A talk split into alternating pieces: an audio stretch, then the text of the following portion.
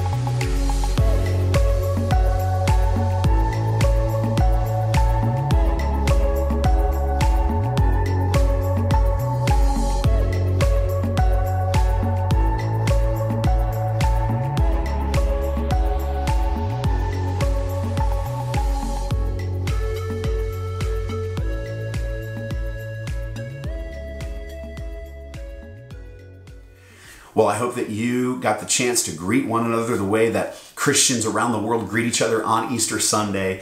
We're just usually doing this in person, and this time we have to do it a bit differently because of the situation that we're in.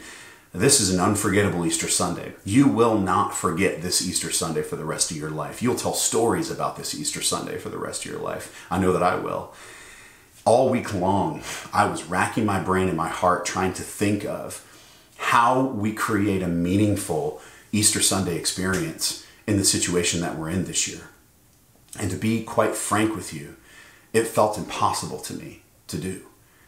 And that just shows you that I've got a tendency that you also have, we all have this, is to resize God and to shrink Him down to be about the size of the problem that we're facing. Sometimes, depending on the problem itself, it the problem feels bigger and closer than our God feels. This happens to us a lot, and we end up with something in our lives that feels totally impossible, totally immovable. And it's important for us to know this truth this morning. Don't miss this. If God can raise Jesus, he can do anything. You've already heard this from some of our families today, but I want to make sure that this gets into your heart today the way that it needs to. If God can raise Jesus, he can do anything. We've got to hang on to this truth today because no doubt there's something in your life right now that you're facing that feels completely impossible. It feels immovable. And because of this, this problem that's there that is looming larger than your God sometimes in your mind and your heart, because of this, you feel exhausted, you feel anxious, filled with fear, filled with uncertainty on this Easter Sunday morning. But there is hope available for us this Easter Sunday morning, 2020, right now where we are and this hope is found in the Easter story that we open up in Mark chapter 16. So I'm going to invite you to turn to Mark 16 with me. In this story, we are in Sunday morning after the Friday that Jesus was crucified. And we meet three women who are on their way to the tomb in order to anoint the body of Jesus, which is something that you would do for someone that you loved, uh, bringing oils and spices there um, to anoint the body. Normally, they would do this not long after somebody passed away, but because Jesus died on a Friday, Saturday was the Sabbath. And so they weren't allowed to do this kind of work then. So they had to do it on Sunday morning. And they're on their way to do it. And on their way, they encounter an impossible obstacle. And that is where we enter the story. Let's go, Mark chapter 16, verse 1.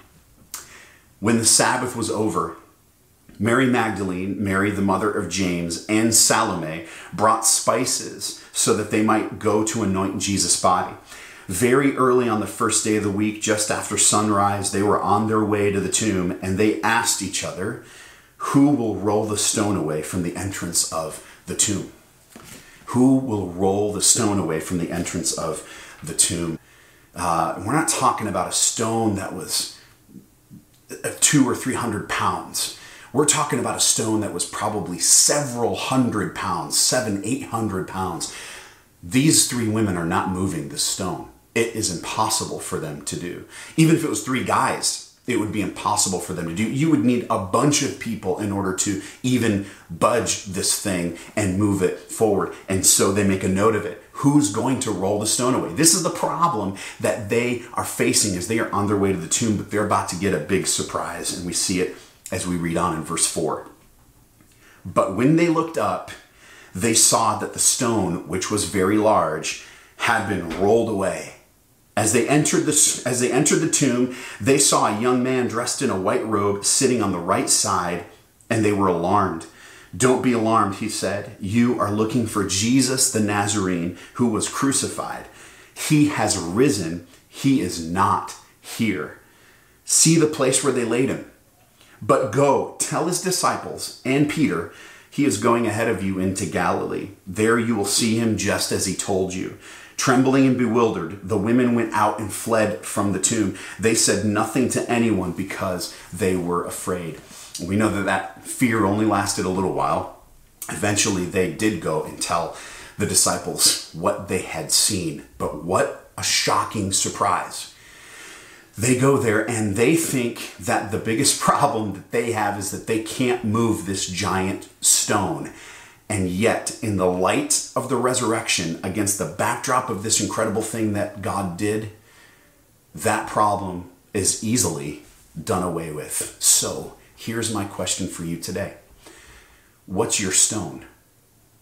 You've got one. I've got one.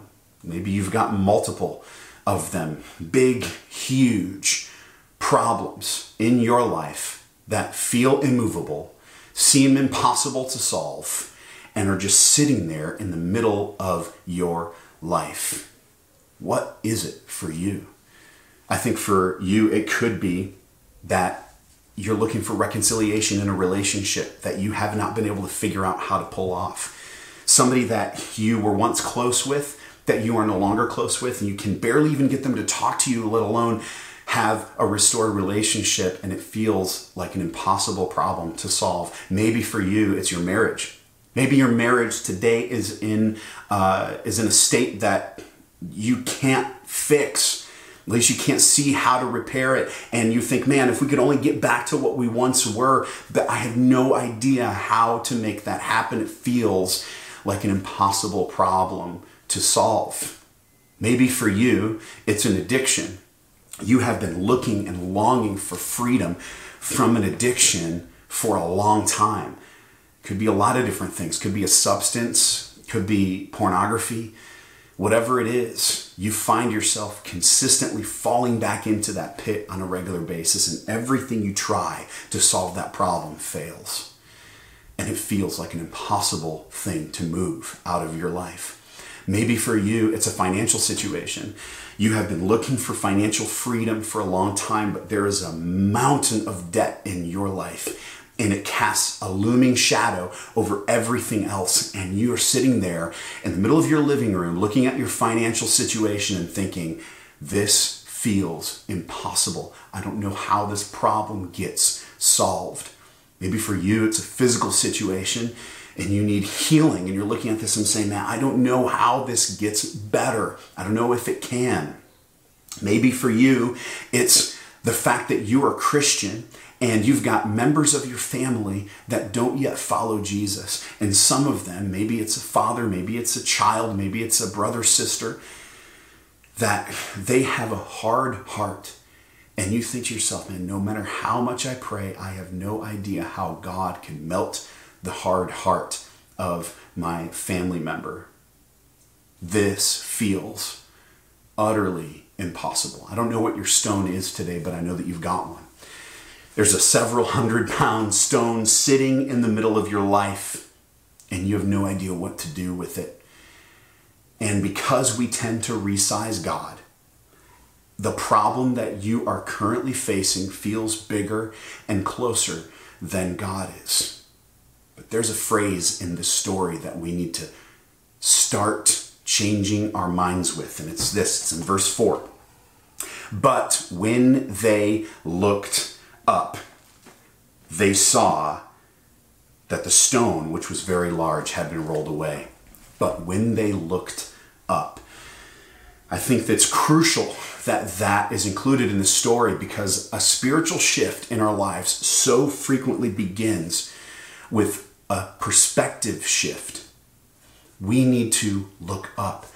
Your problem feels impossible because it's all you can see. Your problem feels impossible because it's the only thing you're looking at. And so your God feels small in comparison because your focus has been on the impossible scenario in front of you. You need to look up. You need to look up. And when you do, you're going to see what the three women saw there an empty tomb. an empty tomb. When you look up, you will see your God for who he really is and what he has actually accomplished because the tomb was empty. And because the tomb was empty, we know that God can do anything. This was the ultimate impossible thing that God pulled off bringing somebody back from the dead, overcoming death, and achieving resurrection in Jesus, the first fruits of all creation to give us that to look forward to, that was the impossible thing. See, whatever problem that we think we're facing and feels like the biggest problem in our life is not actually the biggest problem in our lives. The biggest problem in our life is that we have sinned, rebelled against God, and now death is coming for us. It's just a reality, and no one can solve that problem but God. And he did. And we know that he did because the tomb is empty. Easter Sunday shows us that he raised Jesus so he can do anything. That stone that's there is easily rolled away against the backdrop of the resurrection because he already solved your biggest unsolvable problem. We know that death looms large today. In fact, we might know this today more than any other time that death looms large. In fact, our church has already been touched by this very recently in this pandemic. One of our longtime members and longtime staff members named Vern became sick with the coronavirus and passed away earlier this week. And we can lose hope at that reality or we can look up and we can realize this truth that God already achieved the impossible for Vern. You see, there are stories about Vern a long time ago, before he became a follower of Jesus, before he gave his life to Jesus, he was a different man. He was not a happy man. And when he gave his life to Christ, when Jesus pulled off the impossible for him and saved him, it changed everything. He melted that heart of stone. And now, today, when the shadow of death came for him, it lost its sting. It only resulted in a glorious new beginning and in presence with Christ. This is what God has accomplished for him, and he's accomplished it for you and for me. He's already solved this problem. And if that's the case, there is no stone that he can't roll away. There is no other problem that he cannot solve. He is a waymaker who makes a way when there is no way. When there is no solution, he makes a solution. And we know this about him because the tomb is empty. If we know this, it should change everything. It should change everything But sometimes it just doesn't because we resize God. and we still look at the problem that we're facing and we see it to be about the size of our God, well, let's make God larger than the problems that we face this morning in the light of the resurrection. Jesus is alive. And because he's alive, it should change how we think and it should change how we act. So I've got a few things here, uh, four things actually, that I want to give to you. You should write these down, make a note of them, things that should be different for us because God has done the impossible, because he's a waymaker, because Jesus is alive. So here's the first one. Jesus is alive, so we should pray impossible prayers. Jesus is alive, so we should pray impossible prayers. Your prayer life is the best gauge for the kind of God you actually believe you have. If you want to know the kind of God you actually believe that you have, look at your prayer life. It will tell you. Do you pray impossible prayers? Or do you pray prayers that are about the same size as the problems that you're facing? Or do you ask God to achieve far and above what you could ever ask or imagine? Do you have some prayers on your prayer list that are utterly ridiculous? If somebody else looked at them, they'd be like, man, that is crazy that you're praying that prayer. You should. Is your God small or is your God the God of Jeremiah 32 27? In Jeremiah 32 27, God says, I am the Lord. Is there anything too hard for me? The answer to that is no. And if that is your God, then you will pray impossible prayers. That's the first one. Here's the second thing that should be different Jesus is alive, so we should recognize impossible miracles when they happen. And here's what I mean my life and your life is full of more miracles than we think are there. You might think, well, I don't know that God's ever done anything impossible for me. Yes, He has. And the more that you recognize them, the more that you are going to increase the size of your God over the size of any problems that you face. Let me prove this to you. Did you wake up this morning with breath? The breath of God in your lungs? If you did, then that is a miracle. God has acted in your life and He has done something impossible you couldn't do for yourself. Do you have food on your plate today? Do you have a home that you can shelter in place in and stay safe in? Do you have these things? Do you have medicine that you can take when you get a headache? All of these things, they are movements of God in your life, and we see them as everyday things. But what if we started to recognize the miracles of everyday life? A long time ago in the 1800s, when a child would be diagnosed with diabetes type 1, it was a death sentence. And yet, all through that time in history, there were scientists and doctors working on research, and eventually they developed what was considered to be at the time a miracle drug called insulin.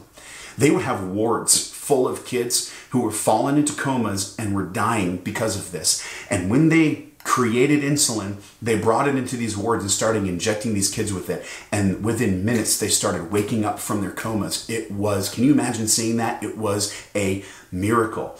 And nowadays, it's just a drug that we have that's available for people. Don't miss the miracle in the mundane.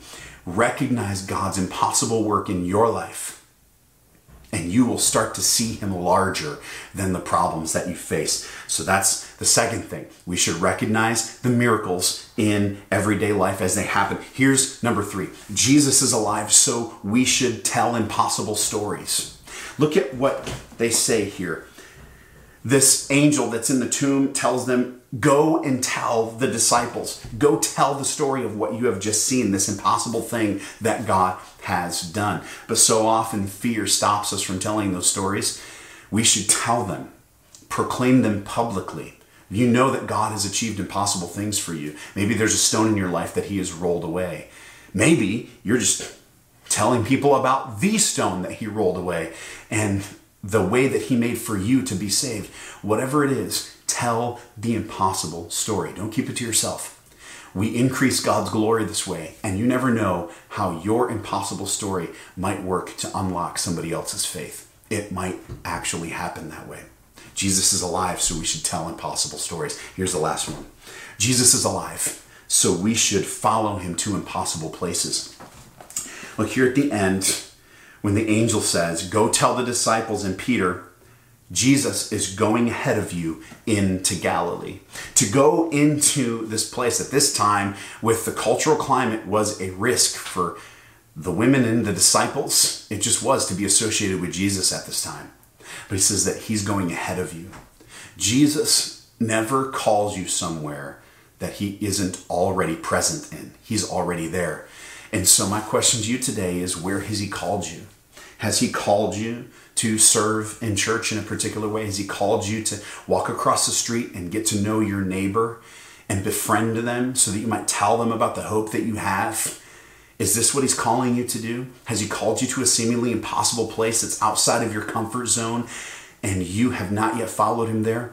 Jesus is alive, so we should follow him to impossible places. I think right now of all of our healthcare workers who are on the front lines of this pandemic and are daily walking into impossible places, placing themselves at risk and following Jesus there because that is where Jesus is. He's on the front lines always, calling us out of our comfort zones in life. Where is He calling you to? Where is He calling you to follow Him into an impossible place so that He can do He can do an impossible work? We should be praying impossible prayers. We should be recognizing God's impossible miracles. We should be telling impossible stories and we should follow Him to impossible places because He's alive and He's already accomplished the impossible for you and for me. Let's praise our waymaker this morning.